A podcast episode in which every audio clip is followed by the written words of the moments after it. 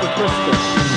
Same as it ever was. Same as it ever was. The Bennington Show. Ron Bennington, Gail Bennington. Yo. And I'm Ron Bennington. Hmm. You say, hmm, but I wonder why. It's just weird. I mean, speaking of weird, that David Byrne um, may be our weirdest rock star ever. And no, I'm not saying try to be weird like a Lady Gaga or a Marilyn Manson I mean, is a weird person is legitimately weird. and was embraced by mainstream, or as I call it, the lame stream media. You do? Good. And I called those fuckers in here yesterday, and I ripped them a new ass. Cocked them. Yes, that's a great term, Chris. Cucked them. you know, sometimes it's great to have a Trump cuck in the room, like our own Chris Stanley. Yeah. Because he reminds us of a phrase that we could use that is perfect. Cuck. And I cucked out the media. I cucked out CNN. I cucked out the CBS morning show. I, NBC. I cucked Fox and Friends quite a bit. Would Brian, you? Will, Bi- Brian Williams was afraid to show up because I was going to drop the term helicopter on him.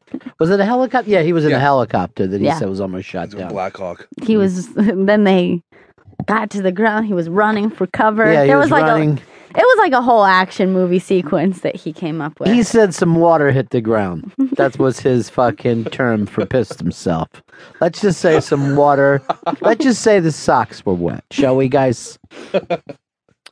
Um, but yeah, I laid him out. I called him right up here to the Bennington Tower, and uh, I just fucking laid it on him, man. I said, "There's a whole new goddamn ball game," Good. and guess what? I'm pitching and catching. How's Would- that happen? Yikes! Yeah. Would you? Would you cuck out the folks at New York One?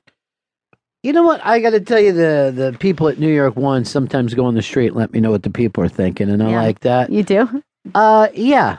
And then they have uh, talking pictures on demand and the stage. Love that. Two shows. Roma Torre. We're going to find out what's going on in an off Broadway play. Let, let's go to our in, uh, let's go to our criticism corner, which we called "I just loved it." You know what Roma Torre likes? A simple set that just really puts the characters at the forefront. It is. Uh, there was nothing uh, for them to sit on. Uh, there was literally a thing that they were saying this this play, which is uh, Dead Poets Society, and I forget the the name, the ex SNL guy who's in it.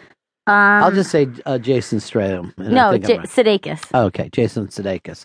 I was going for the British guy who's mean to people and pokes their eyes out. But he goes, th- they said there was no desk in this thing, so everyone just sat on books. Yeah. And First of all, they see one, she saw that as a positive, and two, how are you going to do the standing on the desk scene, just standing on a book. which is literally the only significant, like, probably action moment of that movie.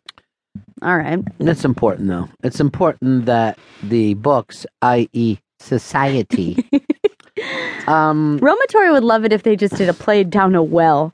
They have nothing down there. Oh, it's so good. But the dialogue. you know, it's phenomenal.